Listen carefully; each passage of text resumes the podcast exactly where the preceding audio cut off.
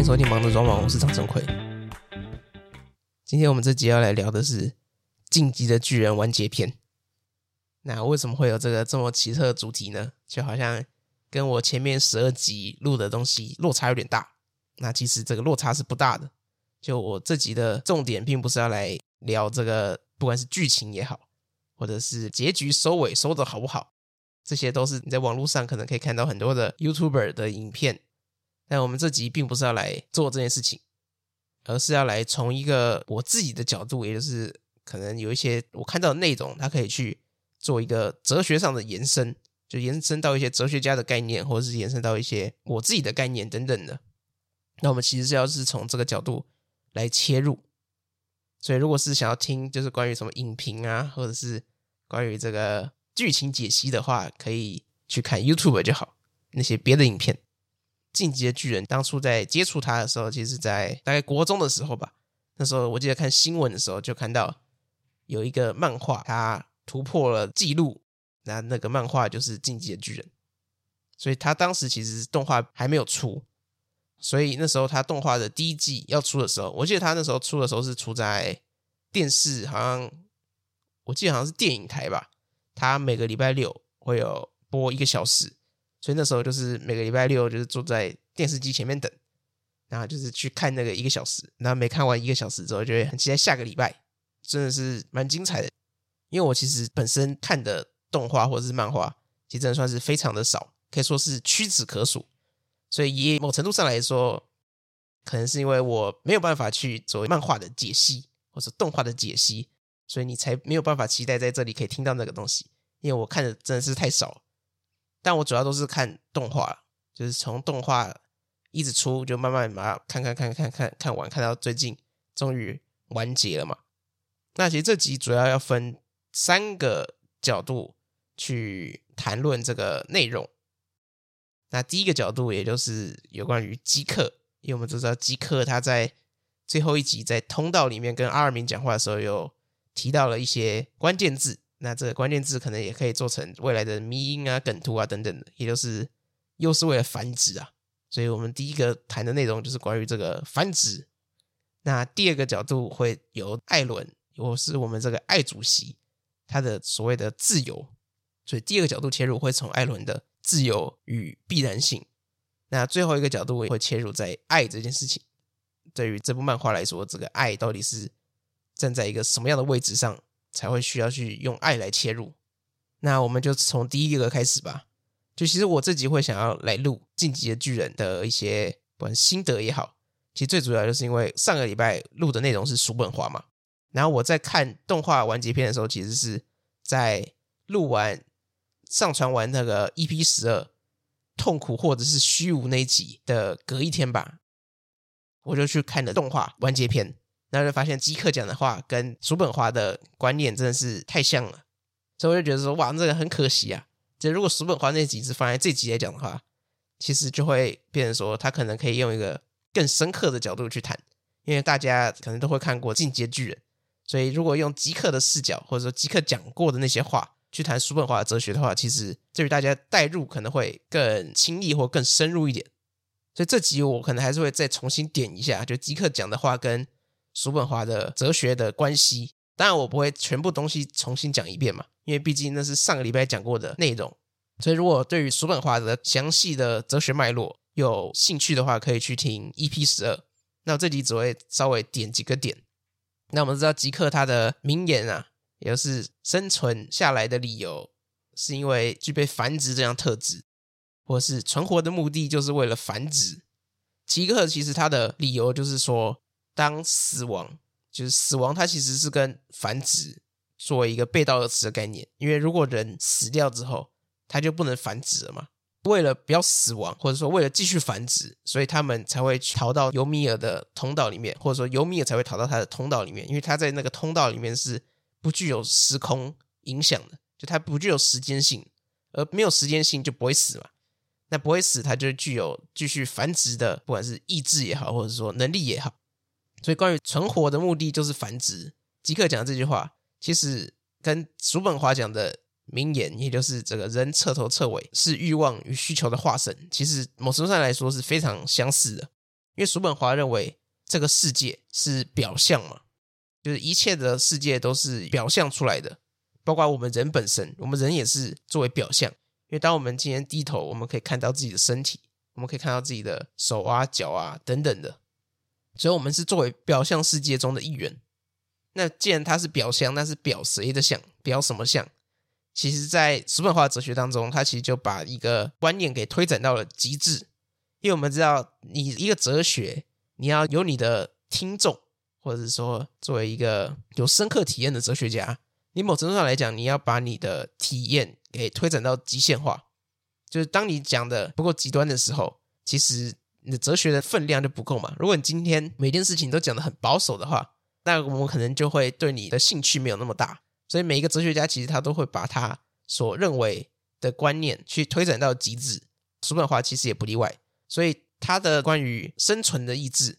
或者是我们直接讲它是一种繁衍的意志，他要把这个意志推展到极限。所以他不止说人都是被生殖的意志给控制的，他甚至说我们所有的表象世界，包括你我。包括动物啊、植物啊等等，所有的这个宇宙中的一切，其实都是那个作为生殖意志或作为生存意志它的表象而已。就我们可以把这个生殖意志想象成一种绝对的精神，而这个绝对的精神，它为了要去展现它自身，所以它需要去把它的客观表象给建立起来。而这个客观表象就是我们这个宇宙。那当然，我们人也是在宇宙中的其中一员嘛，所以我们人其实就是生存意志的表象。而这个生存意志，它所关心的其实是种类，而不是个体。所以，其实对于生存意志来讲，个体是不重要的。你个体唯一要做到的目标，就是去繁衍，就是去为了确保你这个种类不会消失。所以，以人来讲也一样，人就是为了去确保人这个种类不会消失嘛。所以，人就会去疯狂的繁衍，然后这个繁衍好像也去影响了我们所有的思考。所以，其实有一大派的人认为说，生殖的意志其实是人一个很大的枷锁也好，所以才会出现像是什么禁欲主义也好啊，或是一些奇怪的邪教等等的。所以，这个繁殖的意志作为人的一种能量，当然你可以把它想得很坏，像是极客讲的一样，人就是为了福音繁衍的意志，或者说为了繁衍而生的。但是，你也可以把它想象的好一点。就它作为一个推动的动力，人就是想繁衍嘛。但是你想要繁衍，你可以把这个繁衍的冲动给转化，或者说是升华等等的。这其实有用到这个弗洛伊德的概念了，把这个性欲给升华，它就会变成一种能量。因为当我们今天撇除掉这种最纯粹的，或者说这个几乎可以说是动物本能的欲望的时候，其实我们会发现说，我们的动力会变少很多。因为这种作为根深蒂固的动物性的。它的吸引力其实是非常大的，不管是食欲也好，性欲也好。所以，当我们今天可以有效的去运用这个能量去做能量转移的时候，其实我们就会发现说，它其实是可以对我们的生活带来一些益处的。当然，前提是这个能量要可以被转移啊。在极客当时的视角，以及在这个叔本华视角来说，他们都认为说，人就是被生殖的意志给奴役了，我们就只是为了繁衍而存活的。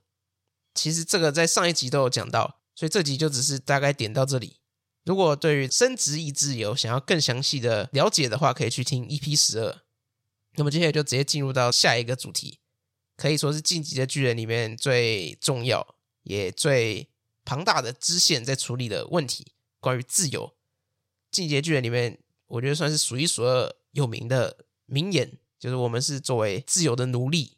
那这句话其实就非常的吊诡。就我们一般认为说，奴隶是没有自由的嘛？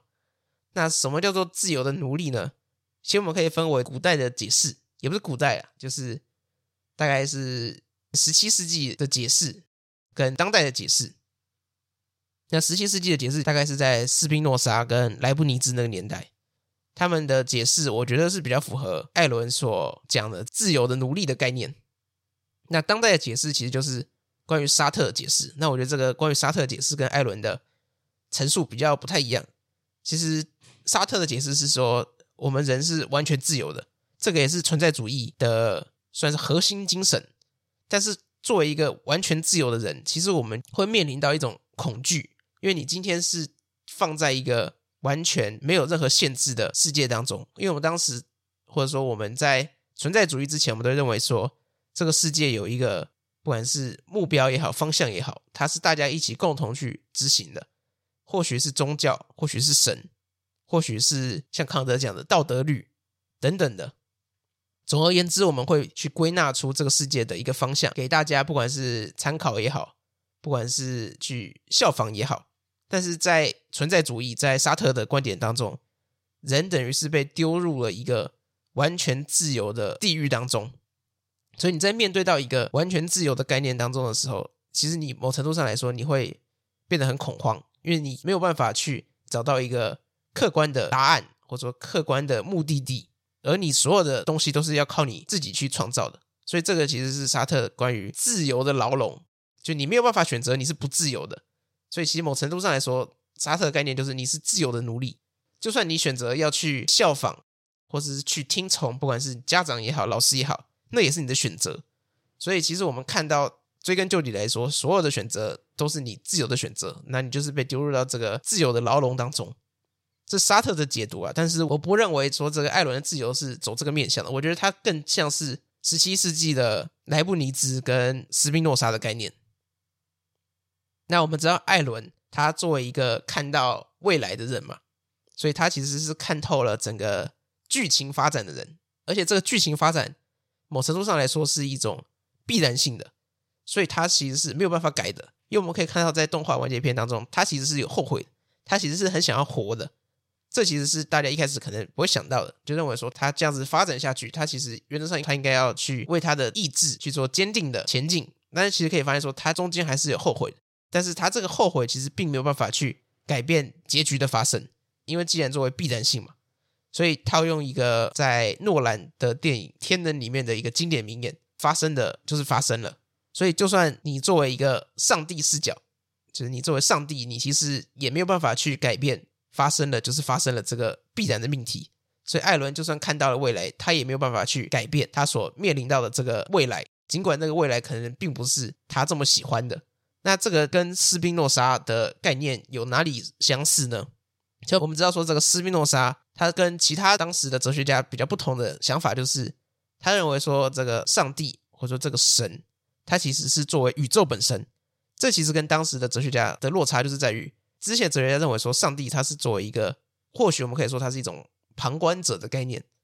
所以他其实是外于整个宇宙的，他是在外面去创造了这个宇宙。但是在斯宾诺莎的概念，他认为说，上帝就是宇宙，宇宙就是上帝，或者说上帝就是自然。所以这个上帝他是作为一个唯一的实体，而这个唯一的实体，也就是这个宇宙所派生出来的一切，都是包含在这个。上帝的本质当中，所以其实它的概念就是存在包含于本质当中。那存在包含于本质当中的概念要怎么去理解呢？也就是我们今天发生的一切，在我们的人看起来会是自由的，其实是因为我们是用我们人有限的视角，或者说我们人有偏颇吧，因为我们人不是上帝，我们不能看到一切的未来，或者说一切的结果，所以我们只能看到我们眼前看到的。我就会认为说，还没有发生的东西，它就是一种未知的，它是可能改变的，所以我们才会如此的相信这个自由的存在嘛。但是以一个上帝视角来讲，你一切的发生其实都不是创造的，因为上帝其实他没有创造的自由，这个就会变得很奇特。就不是说上帝应该是有无限的自由，或者说他是有无限的完满性嘛？那为什么他没有创造自由呢？因为当我们想象一个上帝，他是无限的状态的时候。其实，如果他今天还可以再持续创造的话，那就代表前一秒的他比后一秒的他更不完美嘛。因为他每分每秒如果可以持续创造的话，他原上应该是一直会比上一秒更完美。但是我们没有办法接受上帝他是一个不完美的存在，所以他等于说他是已经 level max 了，它已经发展到一个满等的状态了，所以它其实并没有办法去创造新的东西，它是一个封闭性的系统。所以我们可以说，上帝把自己关在了牢笼之中。它是一个封闭的，或许我们可以说它是一颗球也好，因为感觉球这个形体就是很完美嘛。它是一个封闭的球形，所以其实它已经没有办法再往外延伸了。你也没有办法去问说啊，那个球外面是什么？啊，就没有外面，那个球就是一个完满性。所以其实，在上帝的视角来说，并没有任何东西是额外创造的。包括我们人的一生，我们会认为我们未来是自由的，或者说我们会认为这个世界有偶然性。偶然性其实是建立在无知之上的，所以我们会认为说我们是自由的，只是因为我们的片面解读。其实，在上帝看来，我们的未来也好，或者说我们的一切的发展，在生活中任何的细节，其实都包含在上帝的完满性当中。所以，我们可以说，上帝他是一个没有创造性自由，但是施密诺沙又给他了一个自由的概念。那既然我们可以想说，这个上帝他作为必然性，作为完满的，那他的自由到底要去哪里生？就他已经没有办法自由了吧？那我们可以解释说，这个施密诺沙给上帝的自由，就是他是作为自因，这个自因就是自己的自，因果的因。因为我们会认为说，你今天讲到一个东西不自由，其实就是因为有人去影响他嘛。就今天假设你的家长叫你去读可能电机系。或者是读医学系，然后你没有办法去违背他的时候，你就认为不自由嘛？因为你做出来的结果并不是你自己给的原因，而是别人给的。但是在上帝的角度来看，上帝他是作为自己的原因，他所有的做出来的事情都是他的自因，所以我们就可以说，上帝在自因的角度下来说，他是一个完全自由的，因为他做出来的所有事情都并不是别人给他的原因，也没有别人可以给原因的，因为他是作为一个无限完满性。所以他的原因都是他自己给的，而这就跟我们其他的片面的，或者说被分输出来的这些有限性的主体比较不一样的状态。因为我们都可以说，有限性的主体它就是在这个因果关系当中去被建筑出来的。所以今天我们可能要先问一个问题，就是你相不相信因果关系？你作为一个人，你可能很难不相信因果关系。当然，你可能会认为说这个因果关系不是必然的，但是你一定某程度上来说要相信这个因果嘛。不然你今天就不会去努力，或是去做一些事情。如果你不认为说你做这件事情会有一个果的话，那你可能就很难有动力去做任何的事情。所以我们可以说，这个因果关系是在必然性的世界里面的一个条件。但是假设我们相信有因果关系的话，就会出现一个问题，也就是你做的所有的事情，或者说你现在变成你现在这个样子，你这个果。你都可以去推展到一个原因嘛？你可以在你生命中的任何一个支点，尽管那个支点再微小，你都可以去推展出它的因嘛。而那个因，它又可以再往上推展出它那个因的因嘛。所以你就可以等于说，你可以无限推展。假设只以你自己人生来讲的话，你就可以推展到你出生的瞬间嘛。所以好像你出生的瞬间开始，那个必然性就已经被影响了，因为那是作为你自身的因的源头嘛。所以。你这个源头开始产生的那个果，那个果又作为一个因，再产生的下一个果，所以其实你到人生的现在，它某程度上来说，都是被这个因果关系串联起来的一种必然的状态。所以我们可以说，为什么人不能去穿越宇宙，会违反这个宇宙的法则？因为假设有人穿越宇宙的话，他只要去移动任何一个尽管再小不过的东西，整个宇宙都会被他给改变，因为这就是这个因果关系。或者说，我们可以说有点像是蝴蝶效应。当今天这个蝴蝶突然多震动一次翅膀，那整个世界也都会因为这个微小的改变而完全不一样。那讲到这个因果关系，其实就可以去牵连到一个内容，也就是我刚刚讲说，以你个人来讲，你的因果关系的起头就是你出生的瞬间嘛。就是我们先暂时不考虑在前面的因果关系，因为如果你要一路往上推的话，你就可以推到一个无限的。概念嘛，就是你为什么会有你出生嘛，就可能要有你爸妈的必然性嘛。就你爸妈如果不必然的在一起，就不会有你嘛。那你爸你你妈是怎么出来的？那就要有你外公外婆跟你那个爷爷奶奶的必然性嘛。所以其实这样推到无限的话，就会有一个无限后退嘛。那这个斯宾诺莎给的止损点就是上帝，你只要到上帝这里，他就是自己的因啊，没有再往上推了。所以你不能说创造上帝的原因是什么？没有没有这个原因。上帝就是作为一个止损点，那回到我们个人身上，我们个人可以推到我们自己的因的一开始，就是我们出生的瞬间嘛。以我们个人来讲，我们出生的瞬间就是开始我们个人的因果关系。那这就可以去牵涉到所谓的占星学，或者说星盘。因为我最近看那个 YouTube 影片呢，就有看到很多的关于这个在做星盘的专家，或者说这些诡辩家，因为对我来说，他们都是在诡辩。这个星盘它其实就是在看你出生的时刻嘛，你那个时辰。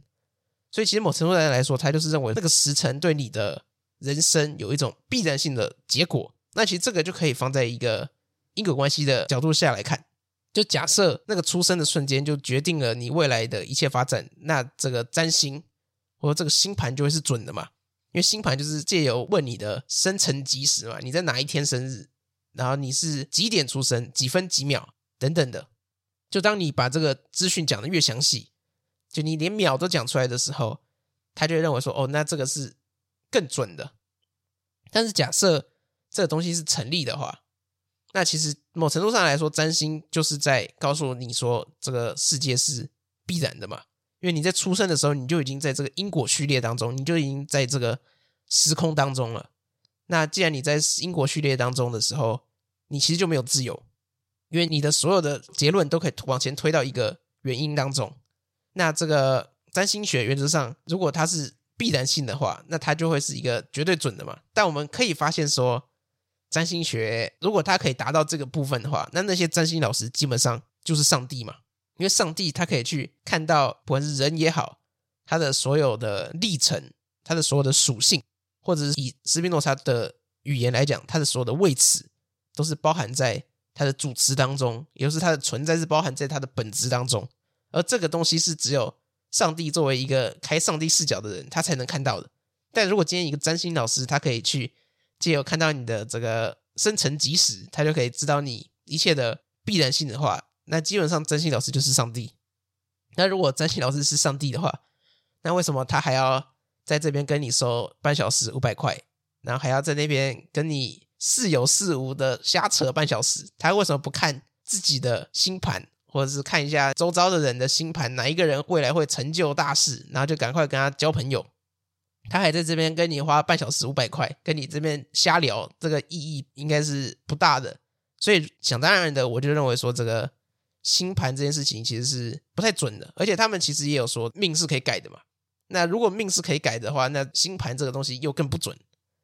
因为我们都会认为说，今天去算命，其实人就会产生一种矛盾。但我们去算命不会想要去算不准的嘛？我们去算不准的，那我们干嘛算？所以我们会想要去算准的。但是我们去算准的时候，我们又希望这个命是可以改的。所以今天假设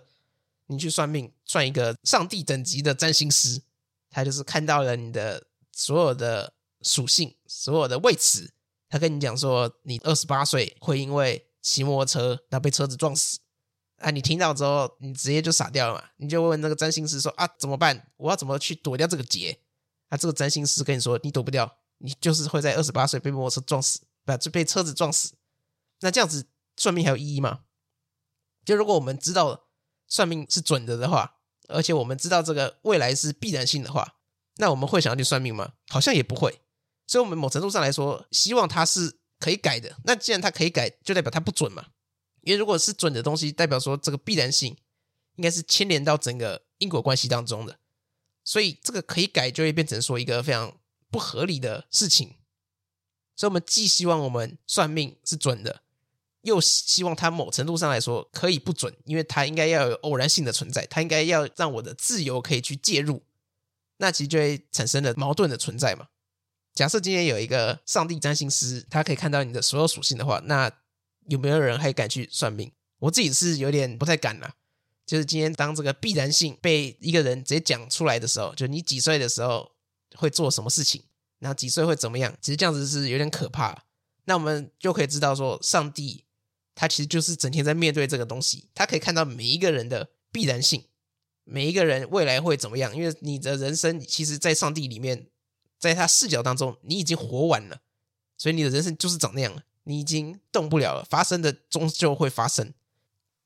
当然，我这里是有帮那些星盘专家想好他们的理由的，就是为什么他们可以不准。其实我们在做这个星盘的时候，我们是看出生的时间点嘛。就你是在几年几月几日几分几秒出生的，所以假设你的父母都是一个非常迷信的人，所以他就是就是你在出生的时候那个瞬间，他就看一下可能手表好了，就我们手表，我记得好像是通常是顶多记到秒数的后两位，就你在秒数之后还会再记两个位，所以那个基本上就是正常。如果你是一个正常人，你会有的一些电子器材会记到的这个时间的最小单位。但我们都知道，在一个不管是空间中也好，或者说在一段长度中，它其实是可以无限分割的。就假设你今天看一把尺，你在这个零公分跟一公分当中，你当然会认为说这是一个有限的空间嘛，因为毕竟两边的墙都已经建给你了，一边就是零，一边就是一。只是其实你仔细想，零跟一中间它的空间是无限的，就你可以去想什么零点一嘛，零点零零一，零点零零零一，所以你再小的单位，它们都会变成一个空间，而那个空间当中也会是一个无限的，所以这样子就等于说，其实你给的那个时间，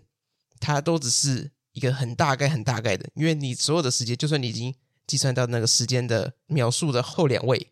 但是它其实在无限当中，它基本上。就是一个非常不准的东西，所以那个占星学老师当然可以说，因为你只是一个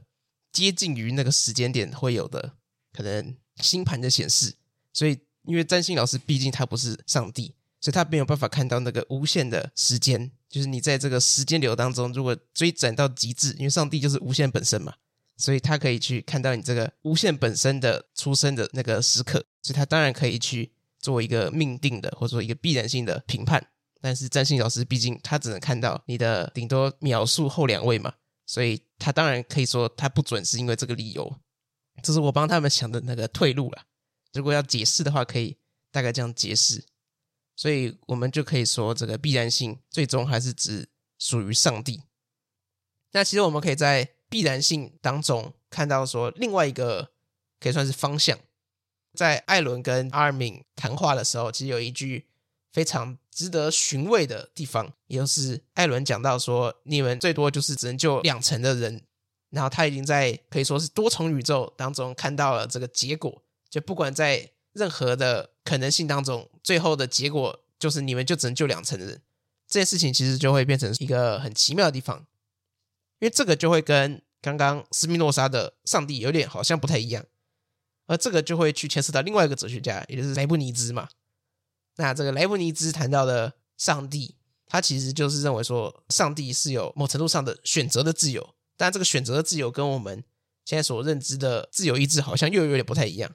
也就是在斯宾诺莎的诠释当中，这个上帝他是创造了这个宇宙，而他是在无限的可能性当中去寻找了一个最完美的一个可能性，然后去创造出来，而上帝也只能选择最完美的可能性去创造。所以这又形成了一个悖论，也就是这样子，上帝到底是不是自由的？因为他好像看到了很多的可能性，而他也是自己选择了那个最完美的那个，但是他不能不选择，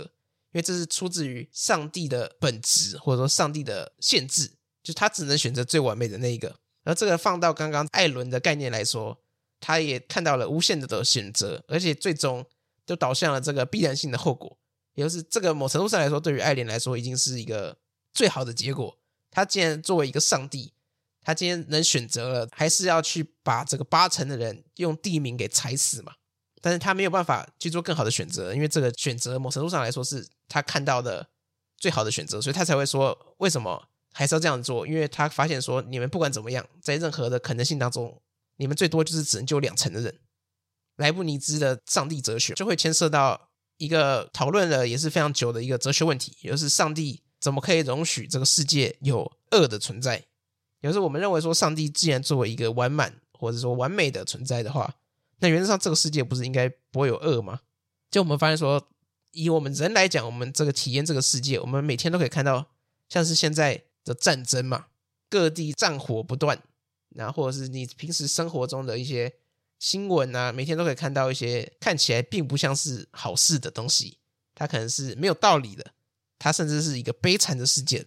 那上帝如果作为一个善的，作为一个完满的存在，那为什么他可以容许这些悲惨的世界存在？所以这给了很多哲学家去否定上帝存在的一个理由。就如果上帝是作为完满的善，但是我又看到了这世界上有恶，所以就代表上帝是不存在的。那这也是我们悲观主义大师叔本华，他其实就是反对这个莱布尼兹的概念啊。莱布尼兹是说上帝是创造了一个最完美的世界啊。那叔本华就说，这个上帝如果真的他存在的话，那他创造这个世界也是他选择里面最糟的一个，也是他创造的是他所有选择里面最烂的那一个。那我们要怎么用莱布尼兹的角度去解释上帝跟这个恶的不相容的属性呢？其实，在莱布尼兹的解释当中，他认为说，我们今天会看到的所有的恶的存在，其实就是因为我们的视角是片面的。人并不是一个全知全能的嘛，因为人如果是全知全能的的话，他就是上帝了，他就不是人了。所以，既然我们是作为一个局限性或者说一个有限性的视角，我们能看到的当然就只有我们能看到的部分嘛。所以，我们看到生活中的这些，不管是我们自己认为的大恶，或者是小恶，它其实都是作为一个必然性而导向了一个完满的善。当然，这个很多人可能不接受，就像是你要说这个以色列现在的这个战争，你要说它是导向完满的善，可能当然很多人就会觉得说这个根本是胡扯啊。但是莱布尼兹的诠释，他就是认为说，那只是因为人他的局限性嘛。所以你只能从你的高度来看这个结果，但是上帝是用另外一个高度来去看的话，他就认为说，你现在看到的这些，不管是人认为的小恶或大恶，都只是为了导向一个更大的善。那这样子，其实上帝某程度上来说也很痛苦，就跟艾伦很痛苦一样，因为他已经创造了一个最完美的世界，就他是在所有的选择当中已经是最完美的，但是那个最完美的世界，因为人的局限性。所以，他还是会有一些看起来像是恶的存在，而上帝作为上帝视角的存在，被自己的必然性所驱使的一个存在，他其实并没有创造或是改变这个结局，或者说这个过程的任何自由，他就是只能作为一个旁观者，就跟艾伦，他只能作为他行动的旁观者，尽管他有一些后悔，他有一些懊恼，但是他没有办法去改变将来一定要发生的事情，所以这个其实就是所谓的必然性。艾伦到底有没有自由？这个也是一个值得询问的问题。艾伦他的所有行动其实都是牵涉到这个尤米尔的意志嘛，所以其实我们可以说艾伦是尤米尔意志的一种表象吗？或者是说一种傀儡？当然，艾伦他可能也有他自己认为的自由。他在动画里面有讲到的，他认为说他自己是真的想要看这个墙外没有人的世界。当然，这个已经变成说漫画的解读上的问题了，所以就不再从这个角度继续去深入，而我们可以去。直接切入到最后一个问题，也就是关于爱这件事情。因为我们可以发现说，最后一集就很多人可能会比较不解，就是突然的太深情的告白会让大家吓到，很多人就会批判说，这个世界观难道是要结束在这种小情小爱？不管这个爱是放在可能艾伦跟米卡莎，或者是尤米尔等等的，那为什么好像这个爱这件事情变成一个结局，或者是一个？最终导出来的原因，那其实，在谈到这个爱这件事情，我们就可以再举另外一个电影。电影可能在谈这个必然性跟爱之间，它刻画也跟《进击巨人》一样很深刻，那就是《星际效应》。《星际效应》其实也是一部诺兰的电影，就今天这个诺兰已经出现两次了，在前面的《天能》也有提到他嘛。那《星际效应》我们知道它是一部科幻片，也就是他在谈宇宙的，但是它的结局却是收在爱。那其实很多的，因为去看诺兰电影的很多人都是蛮专业的，不管是物理学或者是学一些天文专业的，我们都会认为说，在这个必然性的世界，也就是在这个因果时空当中的自然界，或者说感官世界，我们都没有办法去躲过必然性的影响。所以，既然它作为一个科幻片，它作为一个好像某程度上来说探讨宇宙，他们为了去找到让地球人可以存活的方法嘛。所以，他其实是在探讨一个跟宇宙有关的问题，但是他最后作为宇宙最终的答案，竟然是爱。那当然，很多人就可能没有办法接受嘛。这里可以去牵涉到康德的一个概念。那这个概念其实就是康德在他前两大批判——纯粹理性批判跟实践理性批判当中，简单来讲，可以说它区分了两个世界。第一个，也就是所谓的必然性的世界，也就是这个表象的世界。那当然，这个表象的世界它是建立在时空之上的，所以它是建立在因果关系的前提之下的。所以在这个自然世界里面是没有任何的偶然存在的，一切东西都是必然的，也是在这个因果序列当中存在的。那另外一个就是康德所认为的实践理性嘛。那实践理性就是在伦理学啊，在宗教，他们只能在实践理性的领域去存活，因为他们没有办法在必然性，你没有办法在一个科学的世界里面导出形上学的东西出来嘛？因为就像是为什么现在的人，相较于以前的人来说，现在的这种无神论者或者说无信仰者，他们其实比例上来说是越来越多的。因为我们现在的社会是接受一种，我们可以说是一种科学理性的熏陶，所以我们其实会认为说神，包括我们刚刚讲的这种什么关于占星啊，或是这种奇怪的东西，我们会认为说它好像有一种怪力乱神的成分在。其实就是因为我们是生活在科学理性所形塑的这个时代当中。那当然，在科学理性当中，神啊，或是一些宗教等等，他当然就没有办法在自然界去证实他自己。那他既然没有办法在自然界证实他自己，那他还能在哪些地方存活呢？因为康德并没有完全的否认掉，不管是伦理学也好，不管是宗教也好，他其实并没有直接把它打包票，就是哦，我们现在是活在一个启蒙的世界，这些东西都不应该存在。而是他找了另外一个空间给他们存活，而那个空间就是我们可以说是一个自由的空间，就是自由作为一个基底。因为我们刚刚说必然性的世界是时空作为它的基底嘛，它在时空的前提之下所被建筑出来的。而伦理学或是宗教领域，它其实是建立在自由的空间当中。而这个自由的空间，它当然不能去在科学或在自然界里面去找到证明它自己的方法。所以，自由也就是在这个实践理性批判里面所强调的一个作为伦理学的可能性的基底。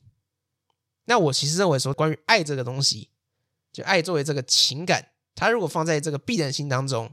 它好像也没有它的位置可以存在嘛。所以，爱它只能放在一种伦理学的角度，或者说自由性的角度。所以，当今天自由性的角度它并不是建构在这个时空当中的时候。它某种程度上来说，它可以去跳开这个必然性的世界，但是它其实还是没有影响最终发展的结果嘛。这个也可以在《进阶巨人》当中可以看到明显的实例，就是他们去建立在这个爱的结构当中，但这个爱其实最终并没有去影响到艾伦所开的这个上帝视角所看到的这个必然性，因为发生的还是会发生的，但是他所跳脱出来的是一种精神层面的，他在精神的。角度上跳脱出来了，所以关于爱，当然这个爱不单纯指艾伦跟米卡莎的这种男女之情，就也包括了像是阿尔敏跟艾伦的这种兄弟的情谊，或者是像是阿尔敏拿的那个叶子嘛，或者是吉克拿的棒球，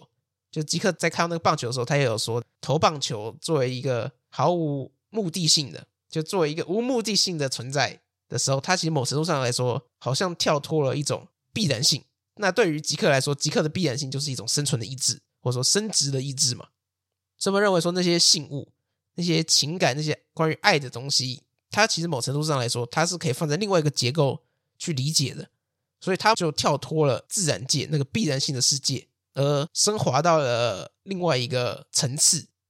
所以，这才是为什么不管是《进击的巨人》或者是《星际效应》这种在谈必然性的巨作，他们好像最终都会收尾在爱这件事情。因为我们还是要让这个世界有一种希望嘛，尽管那个希望它是其实并没有在必然性的世界当中有办法去证实的，但是它还是存在的嘛。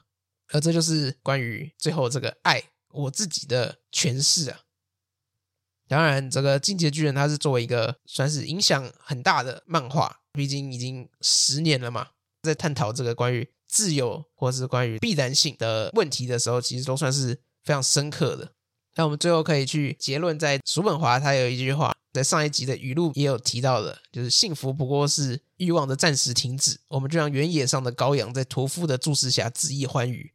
这个放在进击的巨人，其实就是当我们当初还没有去对于城墙外面有欲望的时候，也就是在第一季最一开始的时候，其实我们可以看到说，他们这些城镇的居民，其实某程度上来说都是过得算是开心嘛。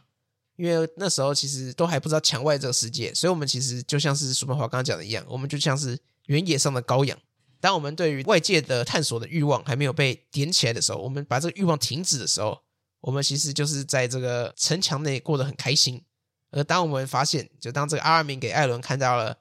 那个图鉴里面说外面有海的时候，求知欲望就开始产生了嘛，而这个痛苦就开始不断的伴随着我们出现。所以他们当初只是在这个城墙内，像是羔羊一样，而被外面的不管是巨人也好，或者是马雷世界的注视之下，这个又可以导出最后的小结，就是怎样才算是一个自由的人？我们到底在追求的这个自由是什么？在每个人当中，可能也很多不同的看法。有些人认为说他要追寻到一切未知，就他认为说有未知就是等于说不自由。但是其实这个相反来讲的话，其实未知是我们唯一拥有的自由了。就假设这个世界是必然性的话，那我们会认为偶然的东西其实就是因为我们的未知，我们还不知道它的因果关系是什么的时候，我们会认为说这个东西是自由的。所以或许某程度上来讲，在城墙内，他可以过得比较开心，或者说获得比较自认为的自由。当然，这个可能并不会是哲学家所期望的。哲学家所想要做的事情，就是去对于所有的未知探寻。当我们知道的更多的时候，我们就拥有比无知的人更多的自由。好，那就这集大概录到这边，祝大家创作顺利又自由，下一集见，拜拜。